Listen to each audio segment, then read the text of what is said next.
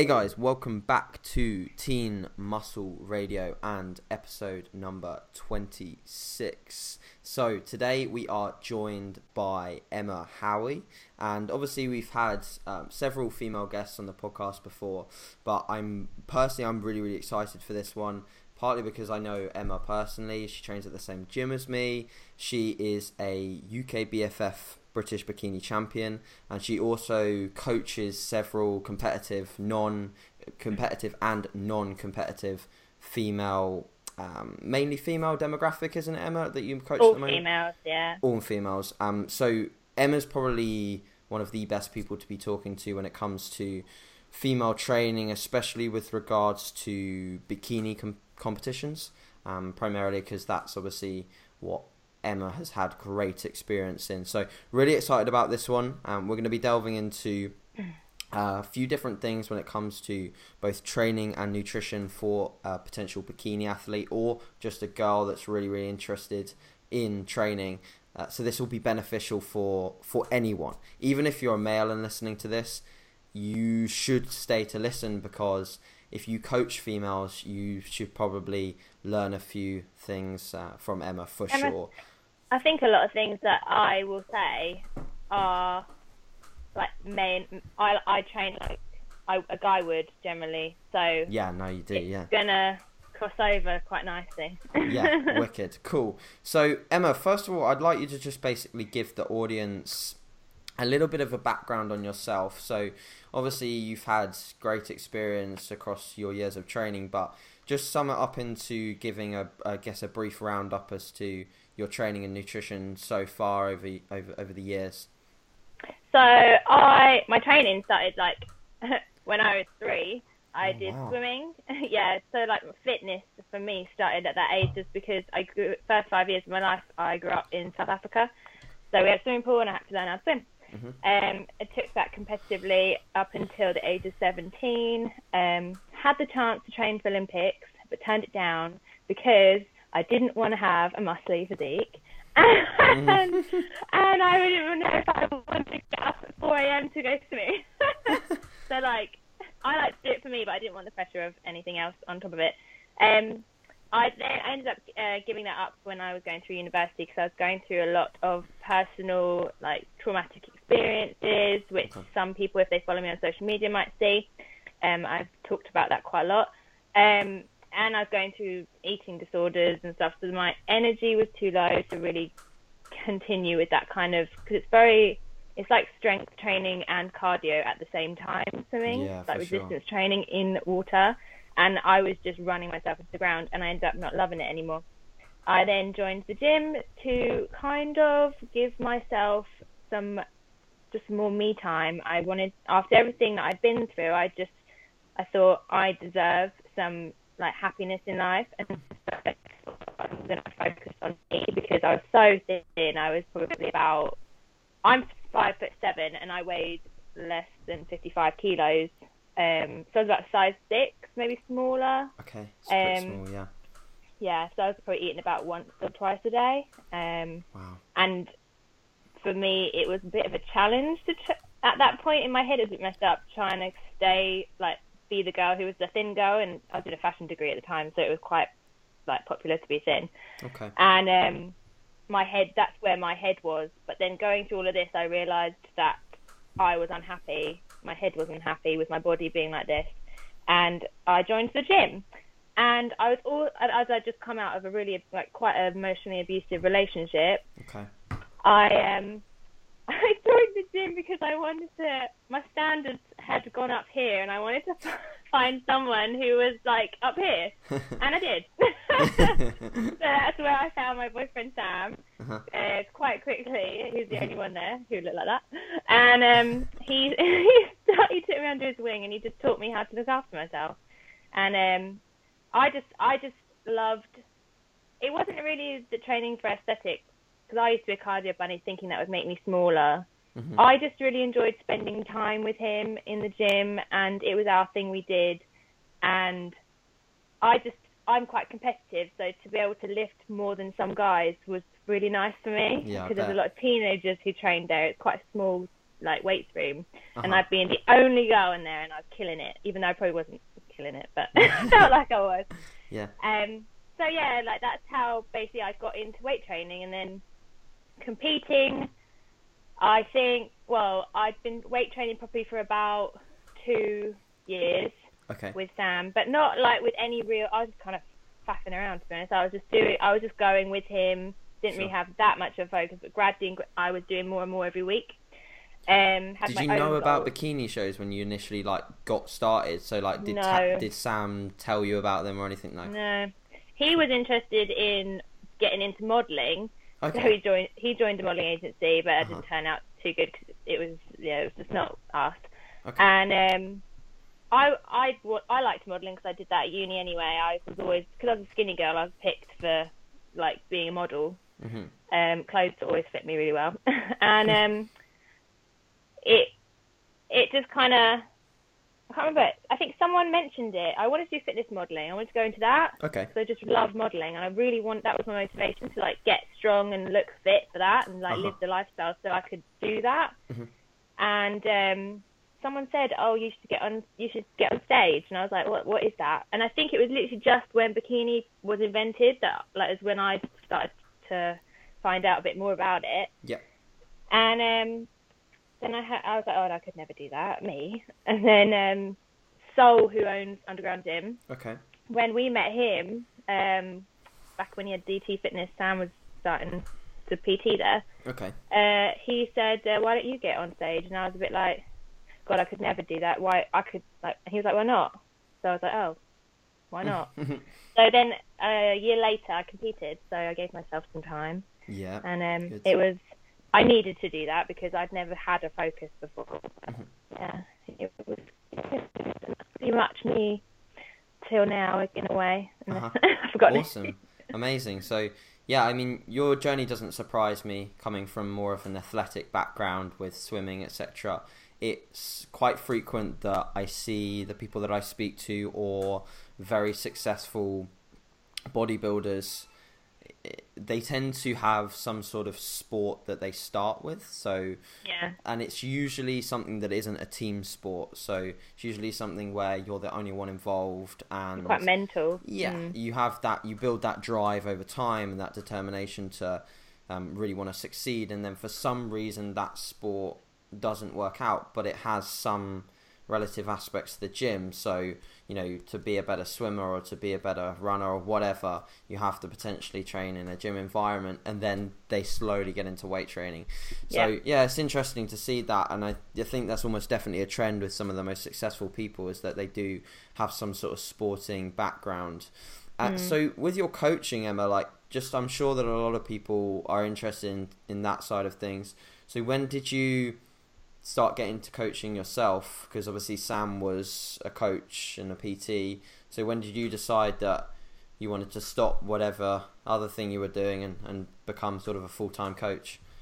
So I got a degree in fashion media. Mm-hmm. so I was going to work for, I wanted to work for Elle magazine, and then Okay. gradually I realised I hated fashion. Um, and but during that time, uh, I got a job in bridal, so I was selling wedding dresses, Okay. which I was really good at. I could sell a dress because I understood females and their body issues. Okay. So it crossed over without me realising already. Mhm. Um, and it taught me a lot about what women don't like about themselves and stuff. And then um, during the basically while I was prepping this, all these years competing, sorry, um, girls would start to approach me because I I would I've documented my journey on social media, um, like in in my way uh, Yeah. throughout the years, and I and I've got all the followers I've built over the years are genuine like they followed me from the beginning. And Genuine it's quite people, nice when you, from years ago I still get the same people say like I watched you for years. I'm like I know I see you. Mhm, mhm. Yeah, and um gradually guys are like oh I'd love you to coach me and I'm like oh, I don't have a qualification for that so I can't really coach you but my boyfriend does yeah. and um, I think I just had so many girls ask me, and I I really did want to give advice to people. I was finding I was giving more and more advice, and it was more quite emotional of advice as well because I do quite a lot um, I feel like I'm a life coach half the time. Yeah, no, I Um, bet. I bet. which I love. I, I wanted to do more um, about stuff, um, so I can better like help and understand uh, women. Mhm. But um, it was just that really, and I thought I think it would be really good for me. I, I was really motivated to do something. I really, I knew I, bridal wasn't my thing. I didn't fit in. Every I couldn't model the dresses anymore because I looked like a dude with biceps dress. I just didn't fit anymore, Yeah. and it was it. I I didn't fit women in that environment because all they want to do is binge eat biscuits all day, and there's me who's really passionate about fitness now, and it just clashed, and I just was so unhappy in that environment. So it just this just felt like the perfect opportunity. So I did my um, uh, qualifications to become a personal trainer Sure. uh, about oh how long ago is it now? Over two years ago now. Yeah, yeah. So I'm still a baby in the industry, Yeah. uh, as a personal trainer goes. But um, I started working with Sam doing one-to-one stuff, and then my online stuff kicked off. Yep. And then I launched Strong Girl Army as a brand um, about this time last year, Okay. and um, it's kicked off ever since then. And like, it's most I do a lot more online coaching than I do one-to-one, just because I pref- I don't, so I prefer it. It Sure. I can reach so many more women Sure, that I way. agree. I agree. I'm the same. Doing less one to one helps me do that. Yeah. Um, and yeah, that's basically it. I Awesome. think that was your question. yeah, no, amazing. So yeah, it's interesting to see obviously how quickly you've progressed by just putting in lots Yeah. of work. Um, yeah. and I know that a lot of people will think that sometimes personal training or online coaching or whatever, it's it's like an easier route when it's really not. Like no, and not everyone's cut out for it though. no, for sure. Wow. Like you have to be super passionate about your training and your Mm. nutrition prior to sort of getting into it, because otherwise you'll you'll flag when you know the hours go up and you have to put in serious amounts of time into your business because you just have to be passionate about it. Otherwise, Mm. I just don't think it works. Um, but it's evident that you that you are super passionate about it, um, Yeah. and the people that it reflects in the people that you work with as well. So yeah, no, that's super cool. Okay, so to get a little bit into the weight training side of things with females and to really touch on that, I'd like the first question to be really what do you see when girls initially get into weight training, maybe sort of that the rookie to intermediate trainees that are girls, what are the most frequent mistakes or issues that you see with females getting into weight training? I first and foremost they just don't train hard enough, Okay. which is like they they they there's that stigma where women will get big, um, like a guy. I know some girls don't want shoulders like mine, but some girls do. But you're not going to change yourself if you just keep going through the motions, and that's what a lot of them um what a lot of them do. And it's quite frustrating. I've gone to trained a girl once before. And then in underground gym, and the next time I saw her, she was on the leg press and was doing like half the weight we managed together, and Yeah. I just stuck the weight on for her. I was like, "You're doing this. You're not being. You're not going to be pussy on, about this." and that, and but it, not only they don't realize that not only is it going to help their body, it's going to make them feel so good in their head as well, and that makes me Confidence, so yeah. happy to see. Yeah, so that's definitely the main thing. And I'm like, "Come on, girl, push harder." yeah. Um, and also just oh, waist trainers don't get me started. Silly, silly gimmick things like that get get me, and I'm like, oh no. Don't, when they and, like, just initially get into it, yeah, they just like grab onto these quick things. all the gimmicks and all like I don't know. It's it's it's when they look on Instagram and see these new complicated weird exercises that aren't really going to like the classic stuff is always going to be the best stuff. Great, yeah, and yeah, and and they they think that just doing sissy resistant band work all the time is gonna build them an ass, and it's not. Yeah, it's Shocking not. your and breaking down your muscles and making them bleed inside it. That's like I think it's just I like to get girls to man up a bit. that's Really. great. Yeah, no, that that rubs off in your that rubs off in the way that you like the way that you post online, the Yeah. that you're trying to mm-hmm. promote girls to train harder and girls to take their training more seriously. And I think that personally, from the outside looking in. Obviously, I coach fem- some. Well, actually, I'm coaching more females now than I have done in the past, which is good. But definitely, I see girls having the. I I, I think just having the tendency to have way too much control. Uh, moving things with incredibly slow cadences and just doing the same stuff every single time. And Mm. The the worry is with that is they're never really testing themselves, so they don't even know what's possible. Um, and I think one of my further questions later on, but it kind of ties in nicely to this, is like, how do you see the importance of girls actually taking some exercises to to or very close to technical failure? Because like, how often do girls do that? I don't see very many girls going as far as failure. And, And, uh, why do you think that's important if you do it at all? Yeah, my girls do because I do as well because it's important to teach people that failure is okay. Yeah. one, and number two, it's like how do you know if you're ever gonna be at, like if you don't push the volume higher, you don't know if you can like you're gonna get stronger that way. Yeah. Um, so I always say to myself, like, for example, they're doing 10 kilo uh, dumbbell shoulder press, Mhm. three sets of 10, but they can't get the 12s. And I'm like, okay, on your last set, I want you to push the 10s for as many as you can.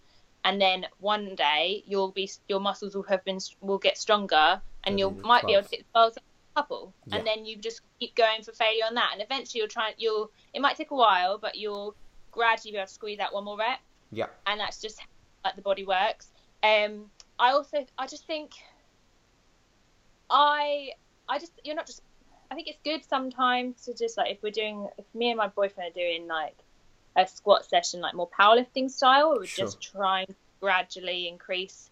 Uh, we're doing like a program, then I wouldn't want to go. You could go to failure if you feel like you can push it, but generally Yeah. if you're programming it, you don't need to.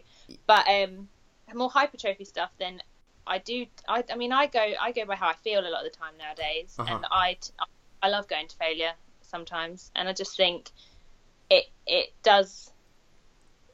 You can you need to push yourself and your body to the limits. Uh-huh. That's what the point of of training is, and if you're just going through the motions, then you're just kind of stagnant, aren't you? So Hundred percent. pushing to going to be pushing you over that over that barrier. Yeah. And it's going to be challenging mentally as well. Going to do something, you're going to push yourself to that limit where you never thought you could go, Uh huh. and that, that's what I think feels really good. Yeah, I, I totally agree. I think that from a strength perspective, obviously you've got to focus on primarily like long term progression. So slowly adding poundages to the bar and actually completing your ad, your set uh, rep Yeah, scheme or whatever. Yeah, you need to do that on a given day because otherwise you'll you'll keep pushing it to failure and end up probably overreaching But- and regressing. So Yeah. there's no point. But when it comes to, like you said, the more hypertrophy work, or now and again, you'll take a squat and you'll go down for a rep that you think is maybe there or maybe not, and you might hit the pins and you might not come back up. But I think it's almost important for girls to realize that if you do go down for a squat and you don't get back up, like all that's going to happen is you're going to hit the pins if they're set They're correctly. That's why Yeah. that's the problem. Yeah. They're too they're too scared to walk into the gym in the first place, Uh huh. and I think it's a lot. Big, that's what I'm trying to do. I'm trying to build girls' confidence in going in the gym, being like after their first session, I'm like, see, weights room wasn't that bad, was it? And they're like, I love it. Oh my god. Sure. but and it, and I I do if if you if you've never experienced failure, you'll always be too scared to do what you just said, like hit the pins and not come back up again, and you'll Uh-huh. think everyone's looking at you, and when they're not, they're only looking at themselves. Yeah, and sure. like, I just think you've got to experience the whole lot, really, haven't you? And that's part of it. Absolutely. No, I agree. Um, when it comes to your training at the moment, obviously you're quite advanced when it comes to training with weights. You've been training for several years, and you've just recently had a little bit of brief time away from competing. So, what does your training as quite an advanced bikini athlete look like? And is there anything that you've been doing to respond to the feedback that you got last year in terms of potentially bringing up weak points? How would you go about doing that, etc.? So I've oh, because I've been training and been into fitness for so long, I I'm not I haven't reached my ceiling, but I'm getting there with like with numbers. Okay, sure. Um, still push the squat up a lot more, but that's um gone up so much in the last year anyway. Um, and my deadlift numbers, but like in terms of hypertrophy training, like there's not really as as much heavy I c- like I can't put that push that weight up compared to normal. It's more volume I'm working on. I, right, really. okay, sure. Um, so personally, I freestyle my sessions. Um, see. just because I feel so com- I, I feel so comfortable in the gym, and I'm I see the gym the gym's like my stress outlet. okay. It's like as long as I know, like I kind of stick with similar movements, and I have my, my like my key my favorites are like dumbbell shoulder press, so they're generally always in there. So I'll keep like a few core exercises that I love, like hip thrusts. Always start with or have hip thrust in a glute workout. Uh huh. And then I'll, I'll do a couple of things that I always do, but then afterwards I'm like, right, what do I feel like today? Yeah, sure. how can I myself how like how I do I just find I can listen to my body a bit better now um, Also regulate kind of thing. Yeah. yeah mm-hmm. so and it depends on my mood I know how busy I am and how tired I can get and I don't I know when I need to just chill out a bit or I know when I can go hell's bells and destroy myself so yeah. for me, I I get bored easily nowadays because I take girls through sessions so many times. I don't want to be, repeat things all the time. No, But then when sense. it comes to like squats and deadlifts and bench pressing, so like more powerlifting uh, movements, I really enjoy them. And with my boyfriend, we program them. Okay. So I have like we have been doing like like working up to like two reps, things like that on things. So Okay. we start with things like that, maybe on squats, like six sets of two, whatever his he decides. And then um, afterwards we fit in all the hypertrophy stuff, and he might freestyle that as well. okay. So that's basically how I do mine. What was the second part of that question? Second part was uh, this year. Obviously, you've had a little bit of a brief break from the stage, so I imagine that you had feedback. So, how did you go about sort of maybe improving those weaker areas? Yeah, so I'm quite.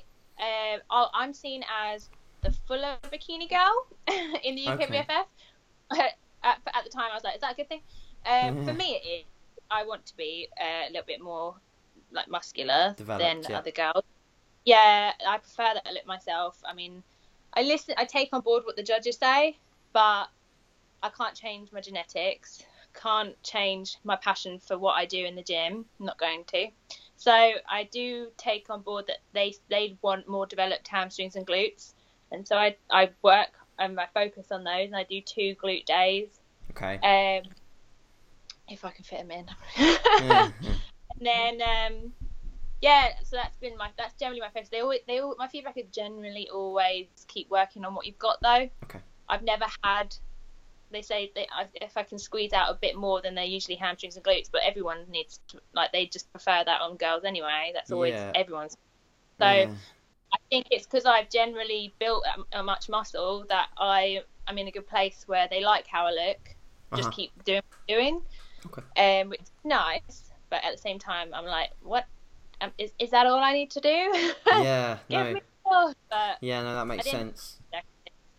when it comes to like the movements that you said like your main movements like hip thrusts um squats etc are you are you i know that you're programming them are you logging them like each week do you go into the gym and like have like a logbook with you or are you logging it on a program how do you go about that with your training yeah, we've got. Uh, whenever I do a work, well, I do push and legs with Sam.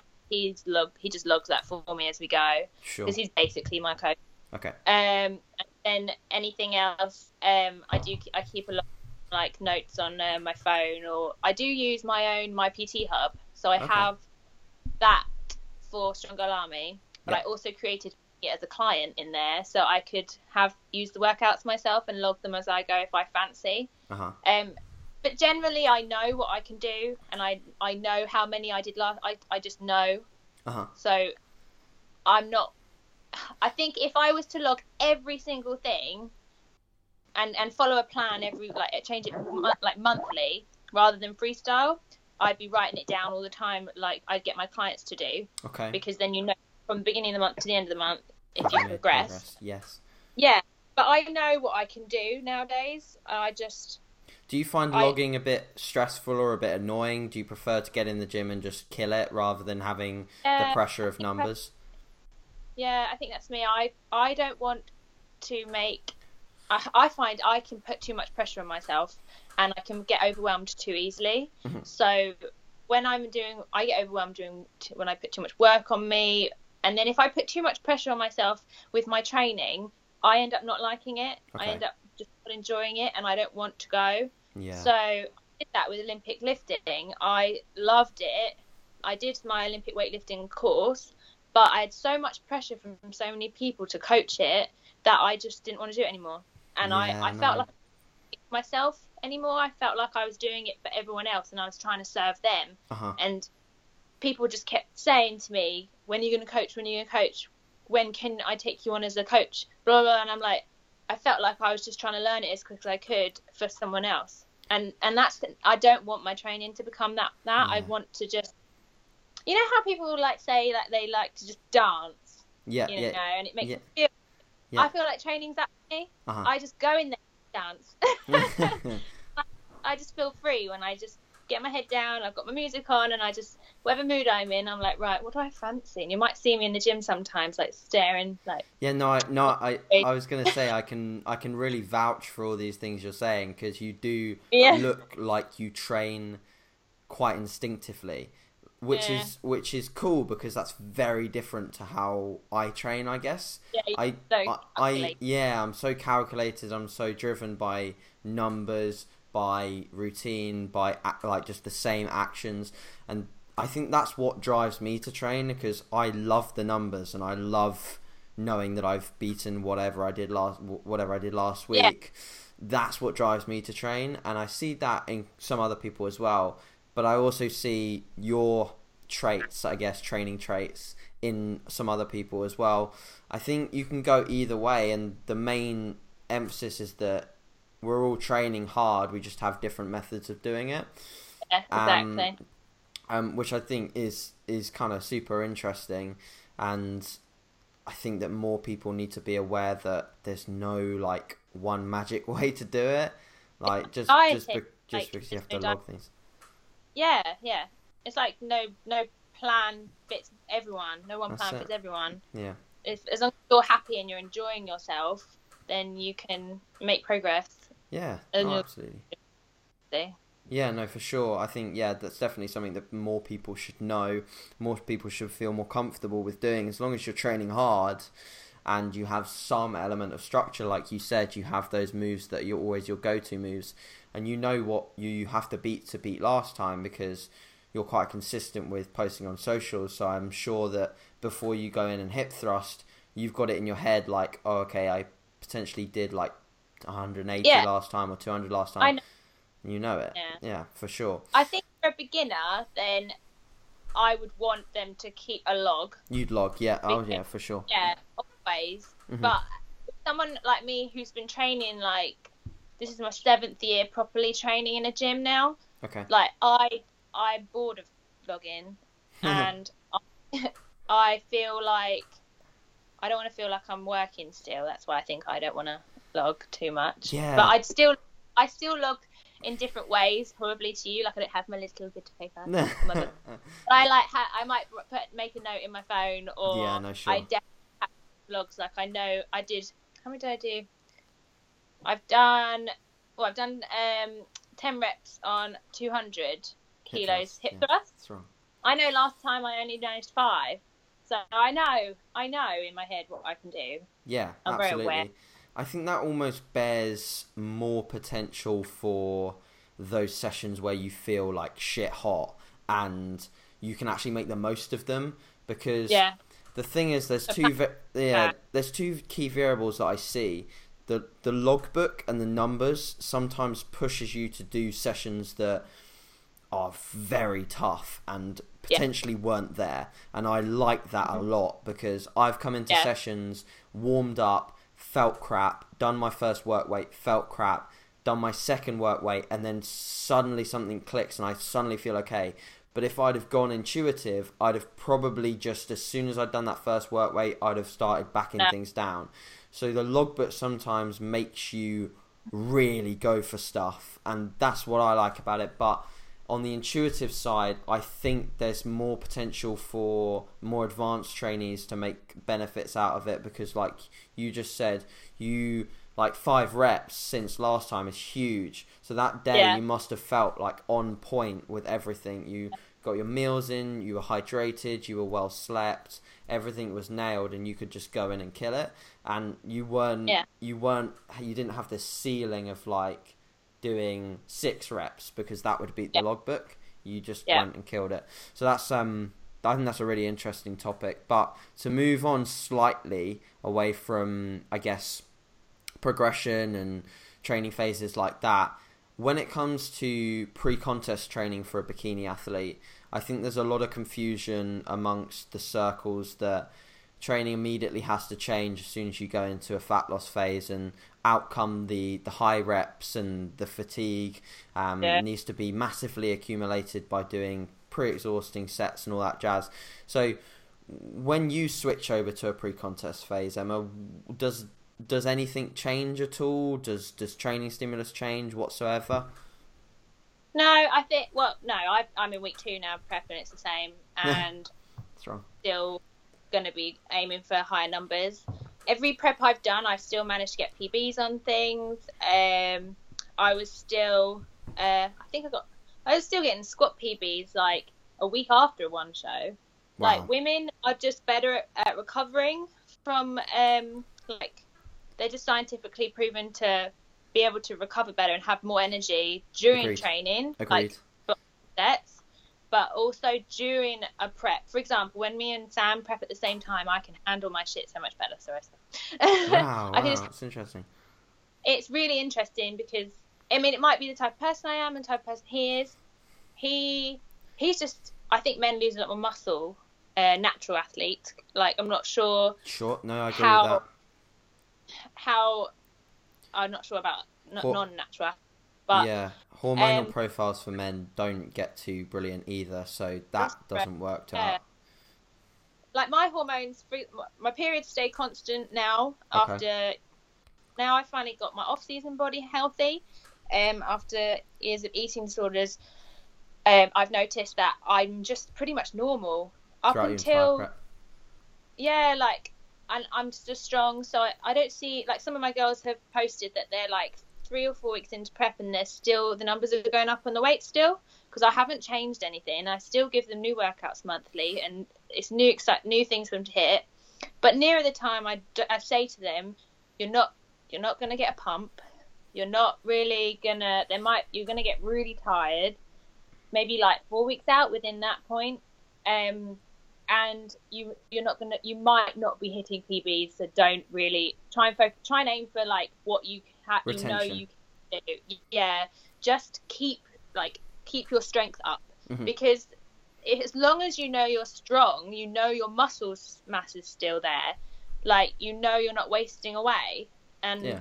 so that, that's just logic. So the second you start to do high rep, low weight, how do you know if you're like Retaining muscle. muscles. Yeah. Yeah, they- I mean, the second you you stop push, like even if you weren't prepping, the second you stop pushing the heavy weights, the potential for you to lose a little bit of strength there for like higher weight stuff goes, doesn't Yeah, it? the Like, crossover for it- sure. Yeah, yeah, that's a good point. like if it and if it doesn't if it's not broke don't fix it don't fix it you know like it's Uh-huh. if if it works keep doing it and i've always felt like my muscles just feel harder and like happier like fuller this like if i'm still hitting like heavy compound lifts Sure. and that the, Yep. and I just feel like my body is it doesn't feel like I'm dragging my feet through the mud like uh, as early on. Yeah, when I sure. start- When you first did like your first couple of shows, etc., with training, is there anything that I mean? I know you've had pre- you've been lucky enough to have pretty good guidance throughout, but is there anything looking back that you did with training that you thought, okay, now I've learned a lesson and I don't, I wouldn't do that again, Like, is there any mistakes that you've made in past pre-contest phases that you think, now looking back, that was a bit silly or something like that at all? I think I wasn't.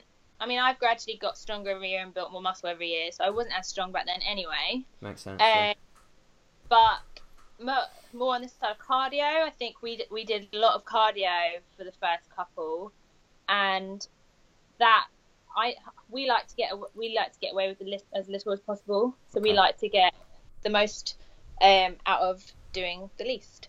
Yes, and um, sense, so if I have to do 20 minutes of cardio a day to get shredded, I will. Like, like you don't have to do two hours of cardio a day. Like I was doing about an hour of cardio. Um, Don't how often. It's so long ago now. But um, the focus on your it was on your weight training, right? yeah, it it what thing is I wasn't as I think I wasn't as experienced with weight training, so I was I I probably I see myself back then as I see my clients now, new to it all. They like training hasn't become their whole entire life, and it I was just a bit uh, uh, like new to it all still. Mm. So I was I did what I was told. I didn't push it as hard as I probably do now, and that's probably why I, my like physique wasn't as developed as I would have liked. But I knew I was a beginner, so I didn't beat Uh-huh. myself up too much. Um, I think it's just like the longer you train before you ever step on stage, the better. Like, I I have girls on my online coaching and one to ones who a year ago they came to me and I said you're not ready yet, and they've um. I was going to ask you that. Yeah, that's good. I'm like you're ready now, girl. Yeah. but yeah, so it's more, it's more I like, I've become, I've, I've, I've changed, so my training has changed. If that makes sense. Yeah, no, that, of course that makes sense. I think that the rationale behind the fact that you did more cardio in the past potentially was primarily because you had less mu- muscle mass. So you you Yeah, you you, you, you, yeah you were going to have to increase the deficit somehow. So whether you reduce calories via Thing food is, was- or expend more, whatever. What was that? Sorry. Yeah, we, I was very, very lean anyway.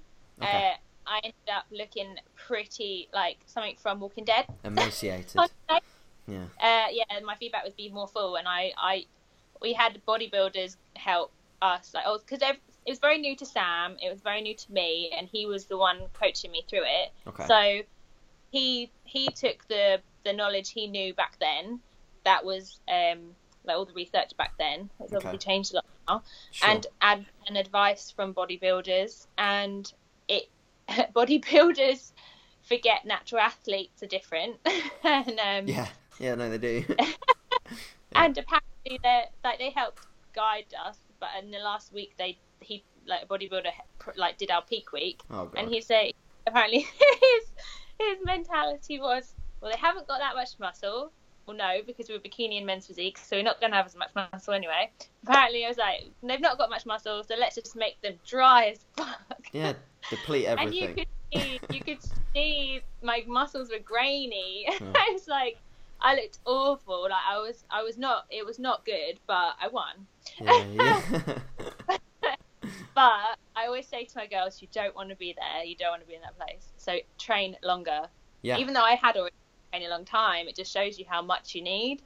yeah, for sure. I think something that's become more evident recently, which is why I kind of slipped in the question when you got in into training. I was asking whether you did know about bikini because I think there's great things about socials and the fact that you can share your story and everything like that out there, which is awesome and it's amazing. But at the same time, I think there's girls that get into weight training purely because they want to get on stage.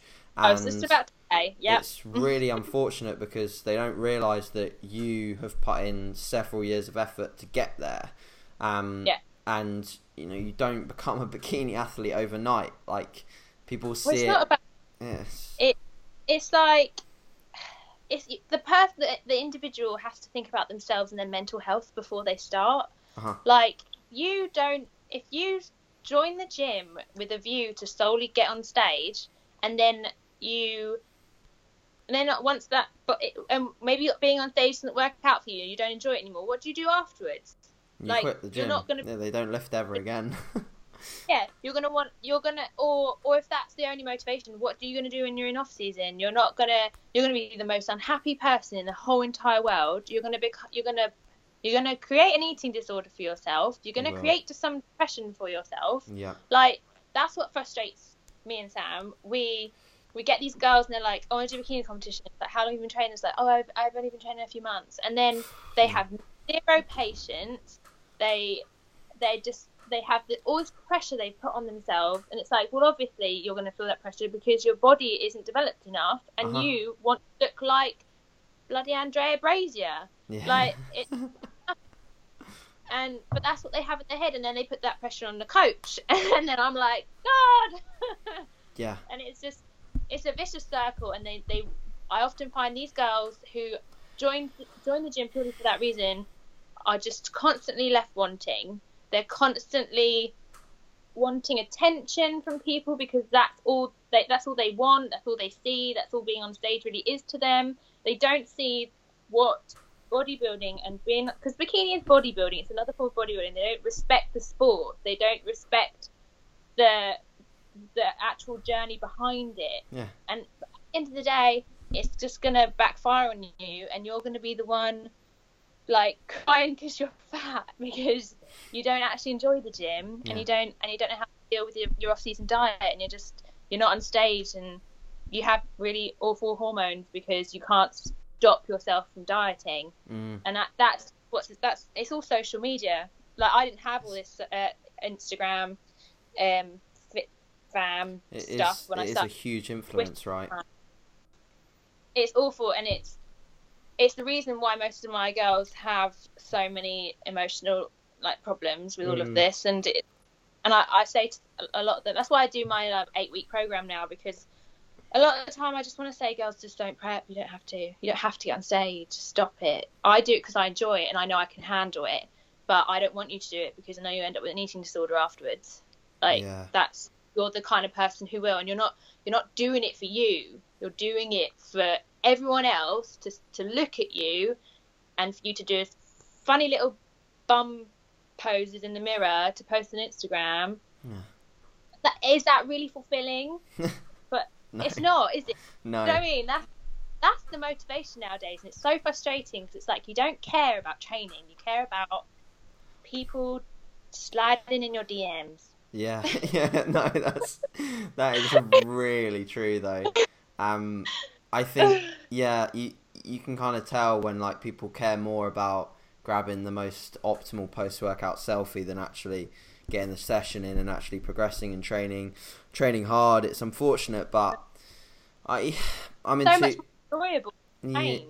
it is and like you have i can remember like finishing my shows and you do you do have that sort of like empty feeling because you've pushed so hard for one goal for such a long period of time that when it's all over there's there's nothing that's going to stop you from having somewhat of an empty feeling but I can't begin to imagine what that empty feeling like is combined with an eating disorder, combined with huge body image worries, and the result of like just binging and not actually loving the gym, so you don't have that to de stress you. Yeah. It just must be horrible for some people.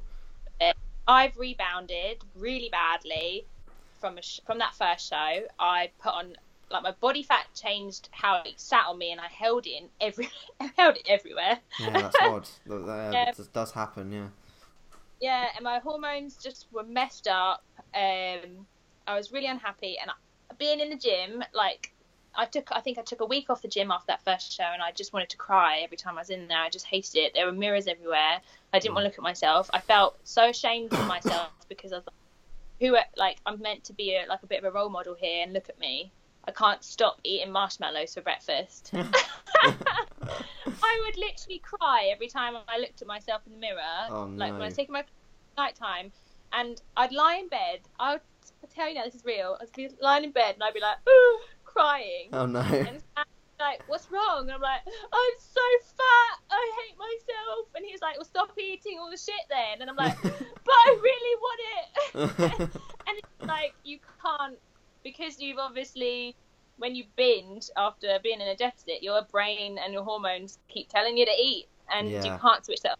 You can't control yourself, and that's where like I didn't follow a reverse diet, and I learned my lesson. Mhm. And now, whenever I prep, I instead of looking at the end day, the show day, Uh-huh. I look beyond that and I give myself goals before I've even reached like five weeks out. I set really myself up.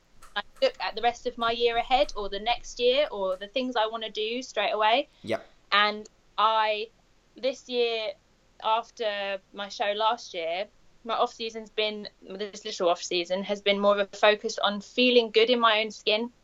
And so I've been really hot on sticking to my macros because I wanted to do get into some modelling. I wanted I've just been signed with BSN, so I know I'm going to be doing stuff with them. I Awesome. want to feel I like belong, and I don't want to I don't want to let myself or my followers down. And that motivation has been really good for me, and I've stuck to it. And I wanted to get back into doing a little bit of Olympic weightlifting. I wanted to get back into doing some calisthenics, and I was think I'd already booked all this in with coaches before I competed last year. So Nice. as soon as I was off, like, right, let's start now, and they're like, Emma, it's been a couple of days. Yeah. And I'm like, no, no, no, I'm done.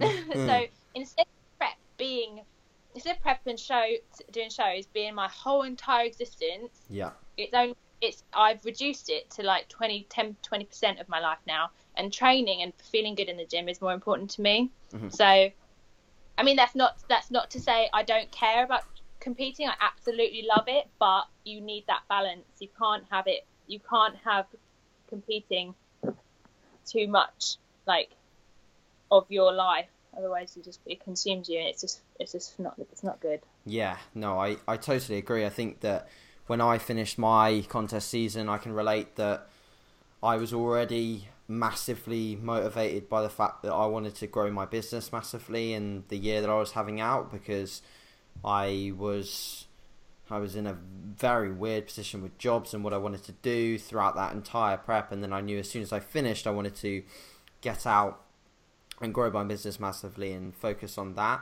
And that took that takes a lot of energy. And when you're prepping if you're doing cardio you're doing a training prepping the meals and when you get like really close to the show you're completely drained and your mind's not in a great place to do crazy tasks um I had that as my motivator to get out Yeah. and to really put some time and some effort into that and Yeah. if I didn't Take have that it'd be very difficult yeah it's something to take your mind off it for sure yeah yeah um, cool. So, moving away a little bit from training and going a little bit into nutrition. So, first, I'd like to sort of ask, what is your, I guess, your main ethos around nutrition? So, say a girl comes up to you, inquires for coaching, and they want to begin, they want to start. What would a strong girl army plan look like? What's the nutrition side of things look like? So I, like to include chocolate in every plan Oh, every a good start. And it's that they love that. Mm, Uh, I don't know. I like to make it. I, I'm not a chicken and rice broccoli fan at all. no, good. Colourful, fun food that's going to make girls not want to binge. Um, and there's stuff that's real life that's like easy to like. Well, just so they enjoy it, they feel full. They, I don't know, just happy. And um, so what I tend to do is when a girl comes to me, I'll drop her. I'll find out. I'll figure out her like maintenance calories. I might drop them a little bit depending on what they look like, um, just so they start to feel a bit tighter. Maybe they need to lose a little bit of body fat Sure. before I start trying to up calories again. Like just speed their metabolism up a bit. A lot of them, their metabolism is lower. Okay. Um, and yeah, just go from there. Like try and up their food. Like I just go check in with them once a week, and they say I'm hungry still. So I'm Mhm. like, right, add a banana, add this. Okay. I tend to do depending on how tall they are, um, one pound to one point two, uh, one gram, one point Per grams per yeah. pound weight. Protein about twenty to twenty five percent fat, and then the rest is carbs. Okay. So I don't believe any of that keto crap. Um, Okay. no bad diets, none of that. Like fats are really important, but carbs are really really important too for like being strong. Keto might work for girls just going through the motions, but it doesn't work. They're not going to train well, no way.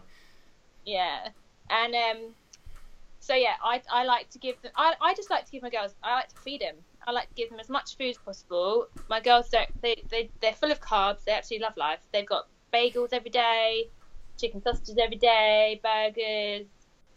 Hmm. Those Fibre One brownies every day. They are loving life at the Yeah. moment. They absolutely love it. A Cool. fry up, things like that. Like I try and have fun with it, and Awesome. but I don't put pressure on having to follow one set plan. I let Okay. them around with their macros if they want, but the plans I give them I give them all a plan Right. and their macros. Ah, so okay, I'm like- okay. And here's a here's what I would suggest. These are the foods. These the, this is the kind of plan that I would like you to follow because at the end of the day, fiber is very important, and Yeah. a lot of them hit the macros but won't hit the fiber. Um, and then that that's where they know they're going wrong, really. Okay. But at the end of the day, life, life isn't the same every day, and I know that, and I know not everyone likes my plans. I I that, I base my plans on what I eat, Okay. um, but I try as much variety as possible and try and accommodate to their likes and dislikes. But if they have a day where they need to switch something up or whatever, I let them. I'm like, as long as you know you're sticking to your macros, then do it. And I think by doing that, letting them take control, they are so much more honest with me, and And they're going to They- learn as well. yeah, they all have learnt so much. I do like every now and again I do like the odd live webinar on the, my Facebook group, Awesome. and I did one with macro tracking and just went through like spent an hour talking them through how to do it. And if any girl ever asks me, I teach her, and I always give her the, the macros out. But then macros always change, so it's not like a lot of coaches do it, do they? Um, in case in case the client doesn't need them anymore. But at the end of the day, you're holding them accountable, and that's what they like are there for. Yeah, that's the thing, and like I, I, th- I think honestly, well, first to cover the nutrition stuff, I'm very much on the same boat as you. If client comes to me and they want structure, or they want a meal plan, then I'll happily set out their macros with that meal plan. Yeah. But I'm big on the fact that I want a client to be educated in knowing how to track their own macros and also knowing rationale behind changes. So I don't think there's anything more rewarding as a coach than a client coming to you and saying, you know what, Emma, I've learned a lot from you and I'm actually feeling confident enough to go and do this on my own. And that's Yeah. pretty cool because then you've educated them. Yeah. Yeah. Yeah. So um Because at the end, the day, they're going to come back to you for be, being held accountable, not just from learning the knowledge. Anyone can it, learn that's how it, now Yeah. and that's what I've learned a lot. Like I've never, I've always been very transparent with my clients, but I've it's become so much more clear to me that women in particular want a support network, and that's what Mm. I've created with Strong Girl Army. They have that with me. They have a big group of girls, and they they that's where they can talk fitness and anything else crazy that they want to talk about and not be judged Yeah. and no. that's not what you get on social media nowadays. And just to check in with someone because I I'm like that in prep. I don't prep myself. I could easily prep myself, but mentally I'd need that crutch. Okay. So really why I make Sam do it. Make him do it. like, babe, I need macros. Force him into it. Um, Look cool. at me. no, I think um, I think the accountability side is huge when it comes to coaching because, Yeah. like, I I coach a lot of personal trainers and I coach a lot of people that know their stuff. They just need the accountability of someone every week to say no, change this. And Yeah. alongside that, with the personal trainers, like they may well know how to lose fat and get pretty lean, but they might not know the minutiae of contest prep and when to make accurate mm. adjustments, how to change this, how to peak, and that's what I see the majority of my client base becoming is more the people that just want to tap into that next level of knowledge. And I'd be Yeah. so happy if someone said to me that they've got the knowledge to go and do it themselves in future preps because that would Yeah. mean that every check-in that they ever had from me they've learnt something taken away from it and then actually Yeah. been able to action it so that's cool um with the whole calories in the off season etc that's a question that i wanted to ask because i see it quite frequently that girls almost like either go two ways with their off season. They'll either lose the plot um, and eat all Yeah. the food, or they'll restrict massively and not actually grow. So, how Yeah. do you find that r- correct balance when it comes to okay, I've finished my la- last show of the season. I now need to increase my calories, get everything healthy again. Um, and what's the process behind that? What did your process look like, sort of 2016 into 2017? If you if you can go through that. Yeah. Re- well, I think a of the reason why girls get fat in off season Huh. is because they see big bodybuilders just eat everything and they think that's what you should do. Eat to Bulk. But that doesn't mean get fat. Bulk Mm. bulk doesn't mean get fat. Um, obviously, as you know, women can't put that much muscle mass on in like a year. No. I probably put on like half a kilo every half kilo to a kilo every year that I've been training, It's pretty good. which makes sense. Yeah. Um, and girls hate hate the fact that they that that is true. Mm. so when they they think the more food they put in them, the bigger more muscle they're gonna get, and it's like no, no. you're gonna no, you're gonna they just they mess their metabolisms up so badly as well because they do just rebound and then and then get bigger from there, and they think they're bulking but they're not. They're Mm. just slowing metabolisms down even further, and then they haven't actually made much progress. They might have even lost muscle. Yeah. So for me, when I take a girl into off season, we do the whole reverse diet so I can speed them, get their metabolism to catch up with their food. How would that work in sort of calorie adjustments? Would you? It depends quickly? on the um really, Okay. but I like to I do like to jump it up a little bit. women women if you if you just let them like if I, I find I need to just keep a little keep them on the reins a tiny bit Yeah. and have but um, I'm like you can follow macros if you want like now because I get them following a set plan during prep generally unless I have a personal trainer who's following macros at the moment and she's fine she's killing it I can trust her but with a new like someone who isn't as experienced I'll get them to follow a set plan because it's just easier to take away calories stuff like that but then afterwards I know I know that following a plan drives you nuts by the end of it and you Oh, feel yeah. restricted that's why you want to eat because yeah. you don't want someone to tell you no anymore. So that's where it's rebelling, and that's where rebounding comes from. So what I say to them is, you are more than welcome to follow macros or up your macros, and you can eat whatever you want as long as you hit your macros. Yeah. And generally, I like to increase it gradually so that they don't feel fat because mentally they just can't get there. They just don't want to eat that much because they're scared. They're just really scared of feeling fat. Do you and- find they adhere to that fairly well? The slower adjustments. It depends on the person. Um, I've had girls who I can't stop them either way, Yeah. and they are going to binge, and I'm like, that's on you. Like you have to just sort yourself out. Like I can't. I have to put it on them. Like I am going to give you this. yeah. You have to do it, otherwise, yeah, you're going to get fat. and it's. I I have a girl like that, and she's like, Emma, I need to sort myself out, and I'm like, you do, because her mentality low as it was when she came, and she understands that though, and she doesn't blame me for that, which is good. But I have had girls blame me before, yeah. That's and- ridiculous. and then I have girl, I have girls that that just aren't happy either way, and go jumping up makes them ju- jumping up gradually makes them feel even more restricted, even if they can eat whatever they want within those macros. Yeah. No. Sure. But then if I jumped it up really high, some girls think, oh, I can eat what I want, and it doesn't matter how much now. yeah. And it it's the taking an individual, and but really it's hitting home. I have to have a big conversation with them, and and before they even get on stage, have this massive talk with them about what they need to do. But during that off season, once they have got back to a nice calorie um, level, I I just like to up it so that they stay looking relatively lean, but not too lean and but not too soft either. Like we try and keep them feel, really it's just feeling good within their skin, Okay. but not being stage lean. And it's how you you know as a coach what that looks like Yeah. Of um, course. by taking pictures every week and weighing themselves every week uh, on the lead up to the show. I kind of know what their happy medium is. Mhm. And that's what I did with me. I had last year, I started prep at 67.5 kilos, had my body fat scan done, and I was 24.6% body fat. Had it done.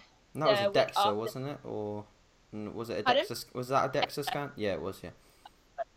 and then I had um, it done a week after the Arnold's, and I was 18% body fat at 57 kilos. Yeah. And so from that, I figured out I need if I want to be about 20% body fat because felt too fat, and that would be about 63, 64 kilos, and that's pretty much what I maintained up until now.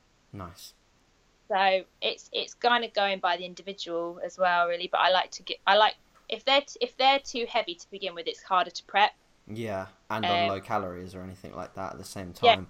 Yeah. So I like to get them a little bit leaner and then gradually up the calories, really, and then keep them at that keep them maintaining that look, whether or not that I up their calories is based on their performance in the gym and um, how they feel, how they look, really. Yeah, I mean that brings me on to like another question. If someone's on like, if someone's got great weight training experience, they've got a good amount of muscle, their mindset's in the right place, but they're a little bit too heavy and they're on super low calories, like mm. they're actually they're not just claiming that they're on low calories, they actually are. So you get them to eat or your plan for a week and they maintain body weight on something really low. Would Yeah, you still say to them, no, now's not time, not the right time to prep, even though they had enough muscle and everything was there apart from the calories? I've got one girl who's going through that right now. Okay. Uh, she was with another coaching company last year who brought her her metabolism down to the floor Yeah. uh, through a diet. Um, Mm. And in off season, her calorie, her carbohydrates weren't allowed to go above 100 grams a day. Oh, Jesus. And I know, and she's she's taller than me. Uh-huh. Um, and she wasn't allowed to squat more than I think 60 kilos. Like they were not allowed to, and so her metabolism was fucked. Yeah. Um, so she came to me desperate to lose weight because she was going on holiday first.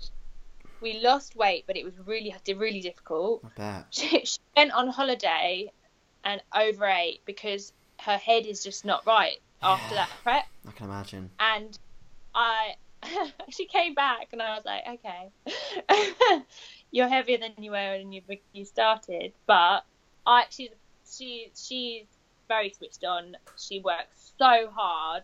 It's just that voice in the back of her head that she hasn't got control over yet that makes her do makes her do that. And Mm. I know that's not her failing. It's it's something that's mentally and emotionally she's got triggers where she just emotionally eats Yeah, no, or just eats eating. But uh, so what I what I had to do then she was panicking before Christmas because she start she's competing in on the same she's competing on stage with me actually at Wow. the nationals. Yes, it's, she's she was on stage with me in um, the Midlands once as well, but I hadn't met her yet. Okay. So yeah, that's quite exciting. And um, so she started prep in January. I started prep a week and a half ago for the same show as her. yeah. But her calories uh, before Christmas, when she was trying to lose fat after her holiday, were about 1,500. Mm. So I didn't up them over Christmas because I knew she was going to eat over Christmas anyway. Everyone does. Mhm. But she still managed to lose that like a bit more uh, holiday fat. But then prep started like pretty much straight away. So I've had to drop her calories, her starting calories to 1,300. But I haven't had to take away since. It's almost like her, her metabolism's like woken up. Finally picked up. Yeah. So uh, we gave her longer so that I could be gentler on her because I didn't want to just take everything away. I wanted to way. like. I haven't upped her, ca- her cardio too much. She's burning on average 1,750 calories a week. That you can you can do like half an hour, 20 minute stints of Less- cardio every day yeah, Yeah, yeah, yeah. that. Uh, and she's she's macro tracking. She's not following a plan. She's Okay. confident with that, and she's she's losing. She's still losing about a kilo a week, and I haven't taken any calories away for a long Nice. time. So, it's it's it is. I have had a couple more girls like that where I've had to be a bit more aggressive, Yeah. and I feel awful. because Day prep is trying to every week you're just trying to find another way to starve your client, and I don't I don't like it yeah, but it's no. the reality in it.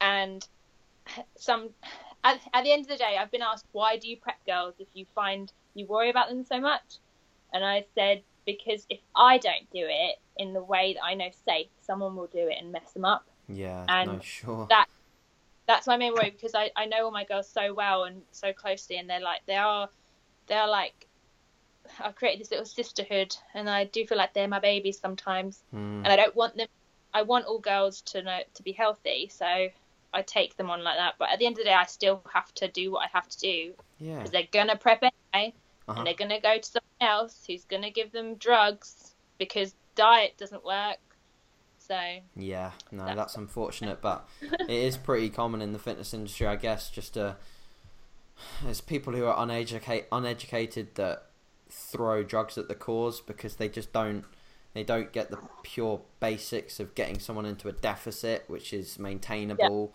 and making slow adjustments over time. They part, I think, part of the reason is people don't give enough time to contest preps as well.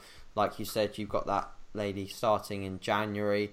You know, people just don't give enough time. So when they realise they're not ready, they they don't have the.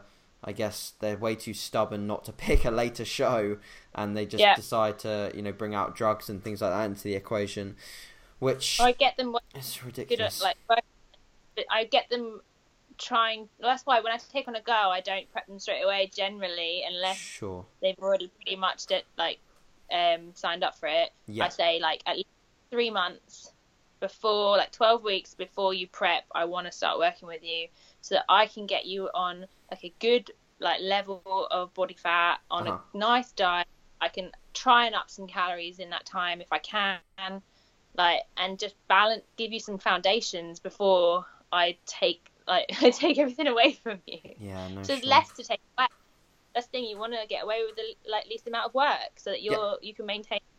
You don't lose your job because your head is fucked because of all the like the low calories and all the cardio. Your relationships stay intact. Like people don't think about these things, and prep affects every single thing. I've seen so many people break up, and actually people lose their jobs because they've been so rubbish at them during a deficit. ridiculous. Yeah, It's that's so um, crazy. That is crazy. That is of a show? crazy.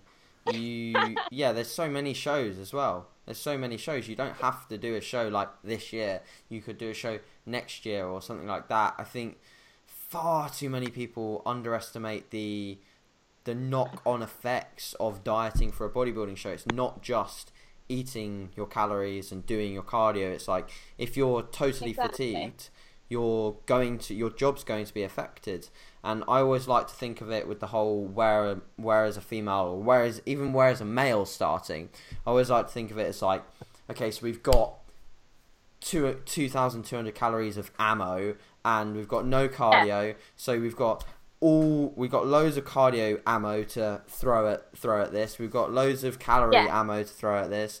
The more the better Yeah. because if Yeah. if you have phases where okay, right, we're gonna have to make a big cut, you can actually make that big cut and it can't it won't be too Easy. detrimental. It'll be easy, yeah. But if you make a big cut from like twelve hundred, you know, you've not got Yeah. much you've not got much runway left. You're gonna mm. you you're gonna go over the edge. Yeah. Some food doesn't like the volume of food for a woman. Like You'll just be on veg. there's nothing. There's nothing left. Like it makes my job easier as well. It's so stressful trying to think up a diet plan for a female, like maybe a five foot female who needs a thousand calories a day. Oh Like- god. There's nothing. There's nothing left. Nothing. And like you can't complain to me that like you're not enjoying it because it's all I can give you for the Yeah. results you want. Yeah, no, so true. so funny. I think one of my final questions, we'll do a few more, but one of my final questions on nutrition is going to be really close to this topic. So, when it comes to a female dieting for a bikini show, there may be some listening, I'm sure there will be. How far, as a coach, do you push things? And is there a limit or some precautions that you would take when it comes to potentially the macro split? So, would you potentially, with females, favour fat to be kept above a certain level for potential hormonal reasons? Um, is there anything else that you would do? And what are the telling signs of, okay, we need to pull the plug on this? This is too much for a certain female client to push them into condition. So I definitely I pull from carbs first Right. Okay. every time.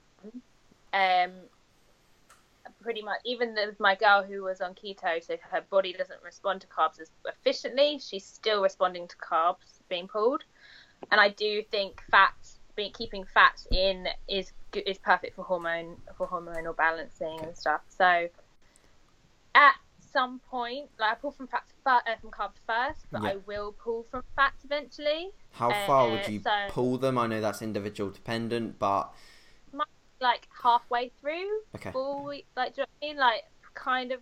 I don't like to pull straight away. Like this, if I've got a lot of carbs to play with, I'll keep pulling, and I can increase volume easily with with carbs. So I'll keep like butternut squash instead of sweet potato, things like that. Um, I don't like carbs to go too low. So when I feel like they're going too low, then I will start trying to pull from fats and and if, if I don't want to pull any more food, then see where the cardio is. So Yeah. Okay.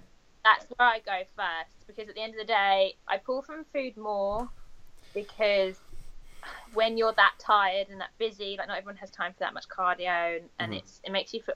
I mean, I'm I'm the um, typical cardio crybaby. I cry when I start running sometimes.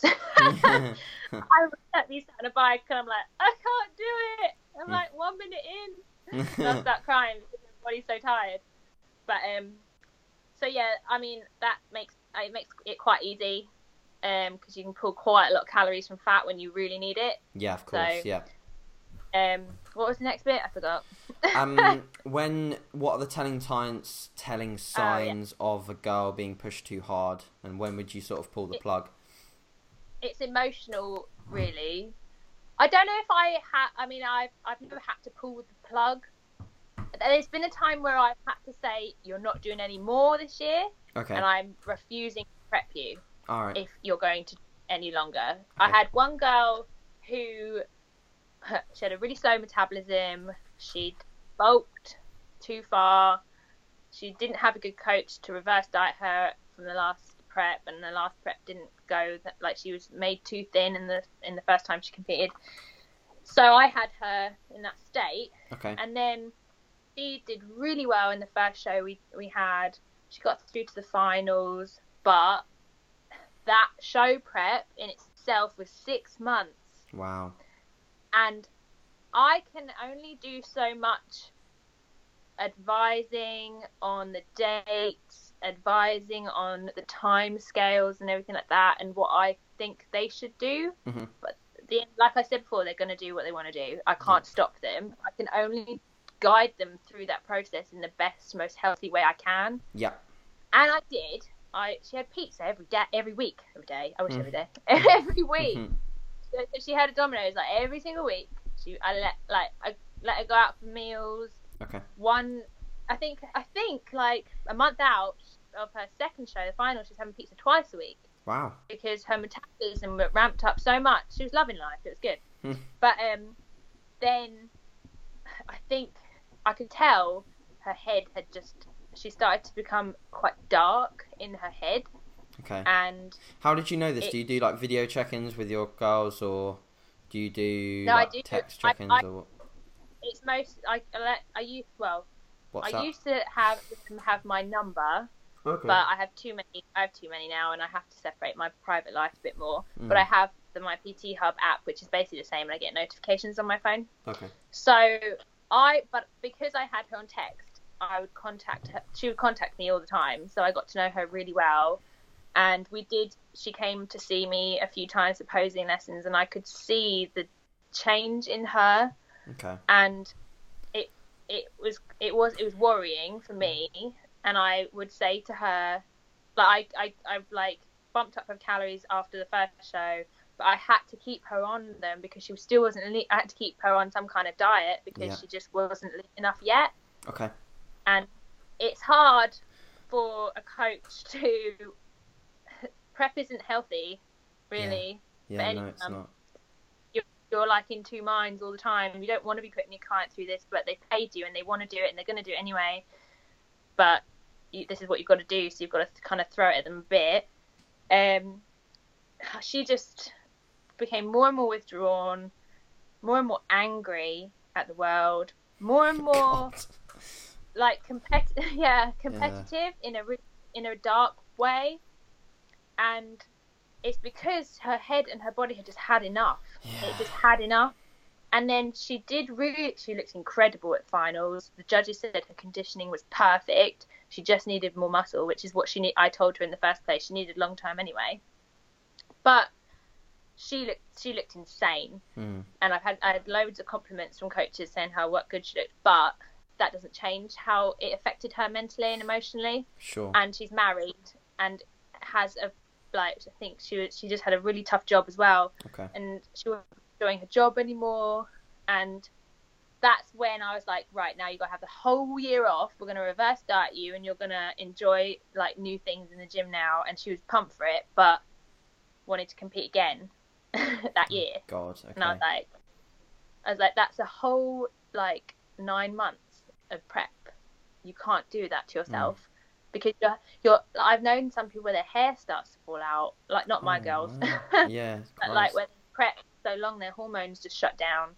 And I know, I know friends who can't have babies because Yeah. their hormones shut down, and people don't people don't realize that. And I think I I could I I couldn't pull the plug on her because she was just gonna do it. Uh-huh. She's nothing was gonna stop her from doing it, so I couldn't pull the plug. There were a few times where I didn't think she'd be ready, but she was. We did it. Um, and I almost had to say to her, "I don't think you're gonna be ready," but she managed. Her her body just responded really well all of a sudden. Um, but it has been a case of I don't think I have to pull the plug on their mindset on whether or not they're ready to compete Uh-huh. yet, or or on like give them a bit of a reality check. Like that many shows in like however many months is too much. Too much. Yeah. I have to reel them in. Uh-huh. That's really what, what my pulling the plug really is. But when I prep them, I know when it's getting close to the show because I can tell where their head is. It, I know how it feels, so I know I know what it looks like. Yeah. I advise them and I talk to them about it. I'm there for them when they go through it. And I think because I can prepare them, they can get through it easier Yeah. because they sure. know what to expect. They adjust. But when girls don't know what they're why they're feeling a certain way, it it it can make them really down, and it's that's when that's when prep isn't worth it. Yeah. I think I've, them, I think I've seen that a lot actually with some of my female clients that have been with other coaches that perhaps haven't done them any good is that they feel like they can't communicate with me as much even though that I make Yeah. it very clear that we're okay to communicate you can send me a message when you need to send me a message and that's perfectly fine same with your updates you're meant to give me as much info Yeah. as possible and they just feel quite held back with what they can tell me because they're so used to being in a coaching relationship which is not communicative at all like they're not allowed they, Yeah. they actually have guidelines on how many times they can message them or Oh, something like that um Yeah. which i think is ridiculous um and obviously that's why I have the group as well, so they Yeah. can all talk and ask all the time. I like healthy. I like that because I think that some things that you obviously some females that especially and they do like to talk a lot and they'd like to explain a lot help of things yeah mentally. Yeah. so to have a floor for your girls to all chat to each other I think is is probably one of the things that allows them to stay so chilled and get such great results is because they have got that sort of support there with all the other all the other clients of yours and that makes a huge difference Yeah. Also, as well, I have a girl who is really lean the top and not so lean at the bottom, which is very similar to me. uh-huh And she's she's just starting early on. I haven't even her calories were still at like 1,500, I think, something like that. sure Like, I think I've only just dropped them, which is really really good for someone who's not as experienced um, in training yeah and her upper body though is starting to come really ripped and then but her lower body just isn't Hmm. and that's that's quite a key, that's the trend I see a lot with women because uh, fat patterning, yeah. you will notice that, yeah that pattern in body fat um, retention is very common in girls who have had eating disorders Ah, and- okay, interesting. we've spoken about it and she did so um and it's exactly what the pattern i had as well but um she she's saying how she's starting to feel she's getting run down. She's like four weeks out this weekend, I think, and I'm like, those are the kind of signs I would expect. You're starting to feel it. Your body's your your body and your immune your body's not really using your immune system because it needs the energy to do other things. Yeah. So it, that's that's what's happening. But I also have to say to them, if I there's going to be a point like this year, your lower body isn't going to be as lean as you want it to be because this is your first prep. Sure. If I keep throw it, if I take more food and more, give you more cardio, you're going to waste away your upper body. Your Mhm. lower body might end up lean, but you'll lose muscle. Like there's a balance. There's you don't you can't push someone's physique that far because you'll lose more, stuff that's more valuable and well-being, obviously. Yeah. No, sure. That's I what think, I would say as I think far as we're taking it. Yeah, sure. I think that's um that's really really good advice to females is that you know sometimes you will have especially those first initial preps you might not have everything come together as you want it but the fact that you know this is a sport of patience and longevity if you if you manage to wait and be patient enough to to take the time away from the stage and to work your calories up to a good point get your hormonal profile all sorted then you know the, the next time that you do diet down the results will potentially be much better uh, especially with the Yeah. whole fat patterning thing i think that that's something i've seen it almost comes directly with competitors as well because obviously that's there's a period of getting super super lean and then as soon as they regain Yeah. the weight i've Yeah. seen it personally with with clients and also with myself is that post show fat patterning can almost change like Oh, yeah. the immediate the immediate stage so like the first month of fat gain it might go in really weird places that you don't normally store fat and other other areas that you do usually store fat will stay really really lean and you don't have a clue Yeah. why but then as you as your hormonal prof- profile resets the whole body fat will reset to exactly where it was probably the last time round um Yeah. Which is a whole nother topic of discussion but nevertheless it's interesting. And i think that it probably happens a lot with females as well when, when it comes to competing. Cool. So i think i have got one more question that i think would be really beneficial to girls with regards to nutrition and well nutrition wise.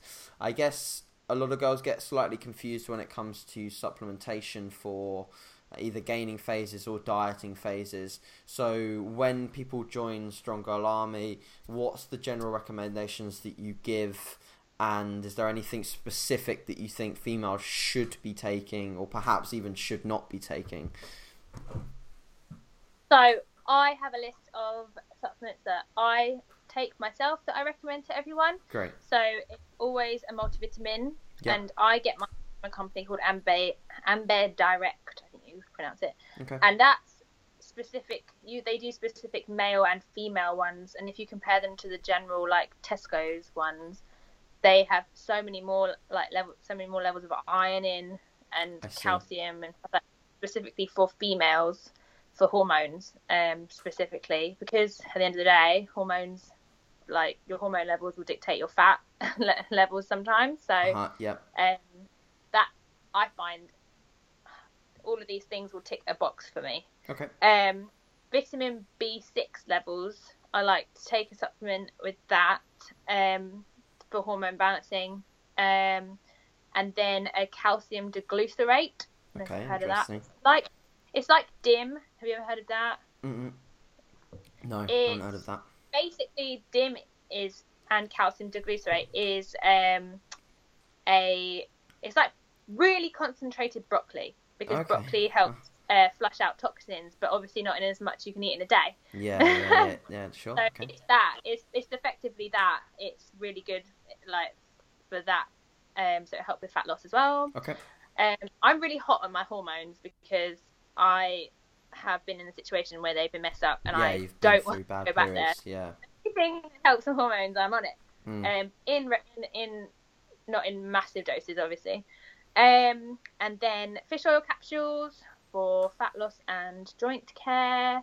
Okay. Uh, vitamin C every day. Immune system. I take ZMA or ZMB, which is either or every yeah. Yep. Um, what else do I take? I was taking L-glutamine, but I ran out. Okay. but that's that's more like a lot of people think it's for like specifically for recovery, but it's really a lot more for glu- uh, for Gut, gut, health. health. Yeah, yeah. Yeah. I I'd advocate it for that as well. Yeah. Yeah, with gut health, you can have better fat loss, so um, and better recovery. Huge. What else yeah. do I take? I think that's it at the moment. I did take creatine for a bit, but oh, okay. I was going to ask I- that. Yeah. yeah, I don't know if I. I think I wasn't really sure how I could measure its effects because I You didn't feel really. different. No, can't really- exactly. I couldn't. Well, I couldn't see any difference in my training because I trained hard all the time. Mm, So, and I'm, I, I didn't really see ma- sudden massive jumps in my in my PBs. Even without it, I'm still pushing heavier and Yeah. I'm still going mean- heavy. I didn't feel it, but some people I know do. Yeah, So, I mean, I think with creatine, the, the research and the literature is just so so positive that, and for the price and for It's the price of it, it's so cheap. Like you can Yeah, buy like a kilo it. of it for ten quid. Yeah, just take five grams a day every day. Just why not? And it, and I that's like, um, like it would hurt. yeah, it, it definitely won't hurt. But you know, it's it's it's actually your sort of supplement list. I guess is um is interesting because if you ask most people, it will just be like the bare basics. But the reason that it's quite cool to ask you that question is because obviously you have quite specific recommendations to females, which is which is quite cool. That's really really cool. Yeah. I'm, I reckon a lot of females will take something away from that.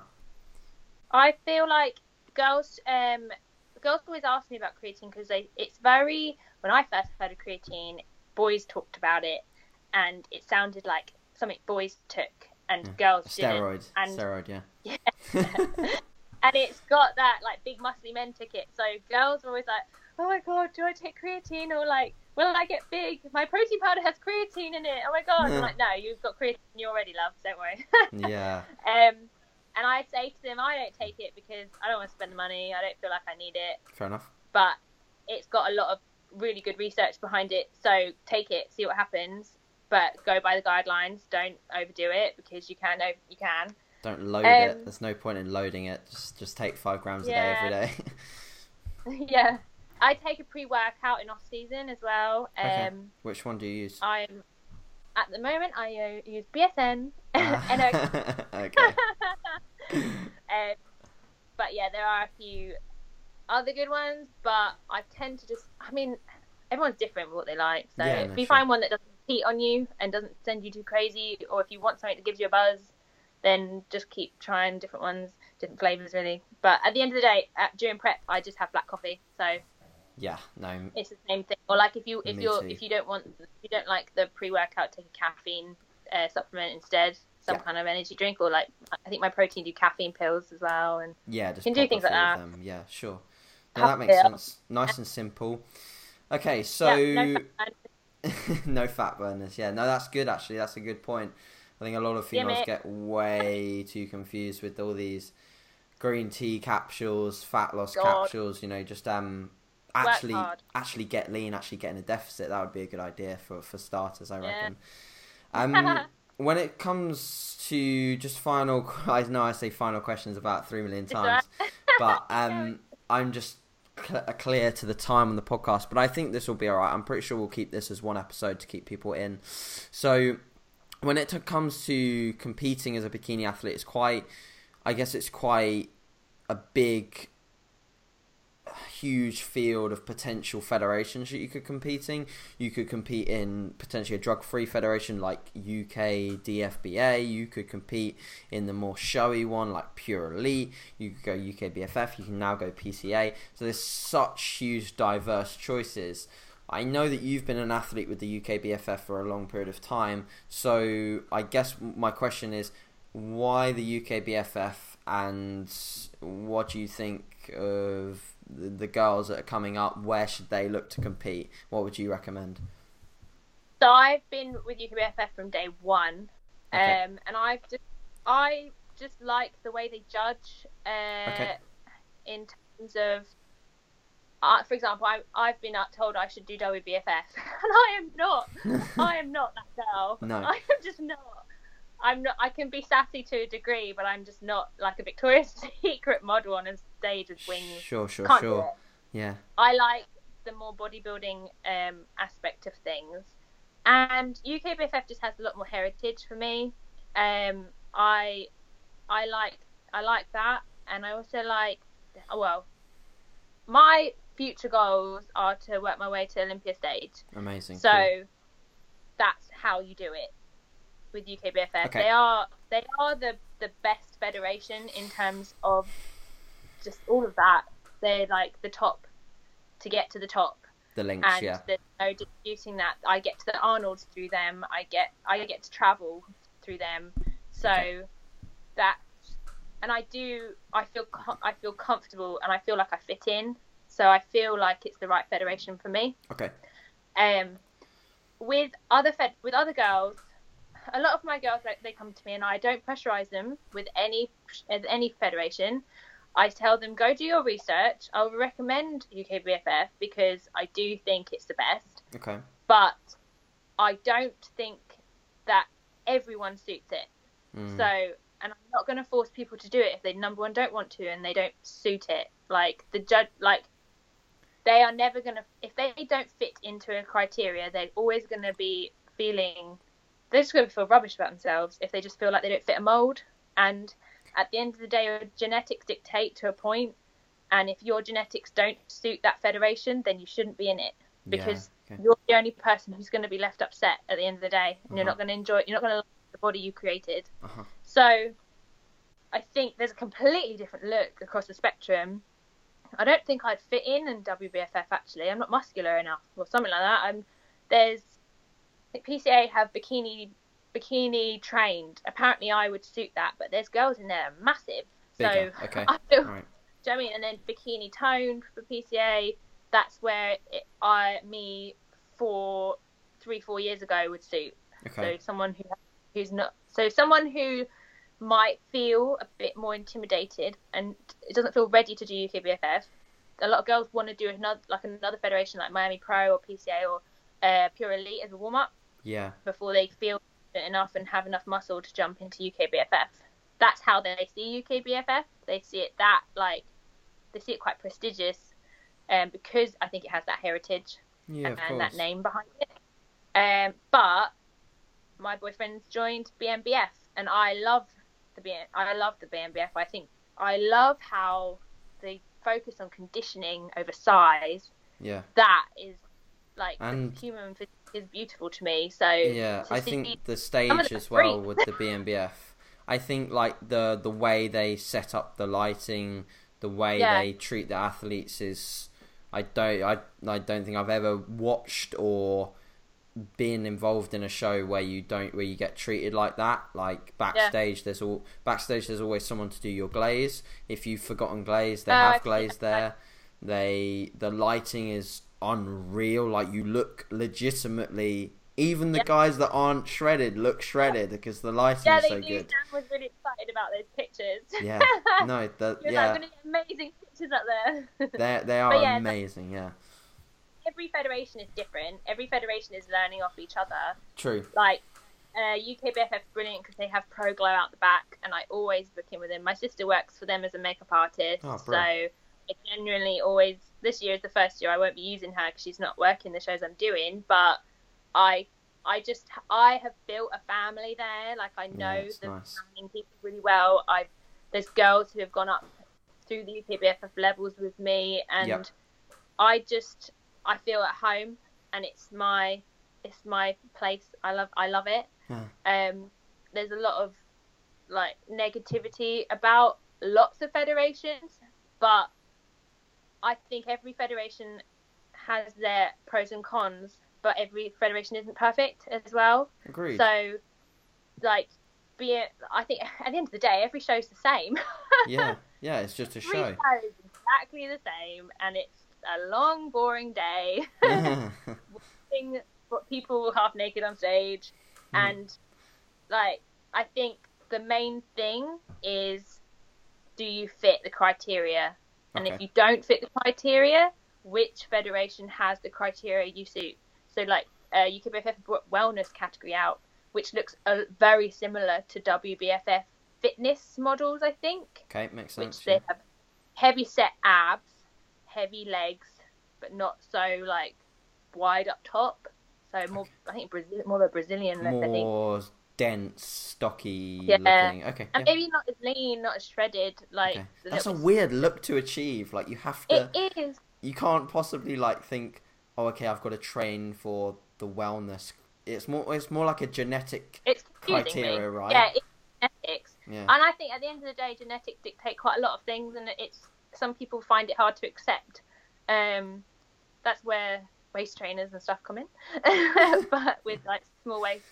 But um, Yeah. with I mean, I already know some girls who were doing bikini who just weren't getting anywhere with it, who found wellness, and they're Mm. like, oh, a category for me, Finally. and like that that's the thing like yes there's loads of different categories that get really confusing but there's not everyone is the same and the the federations are trying to find categories for everyone to fit Mm. and feel like they belong and i think that's good so yeah, that makes a lot of sense.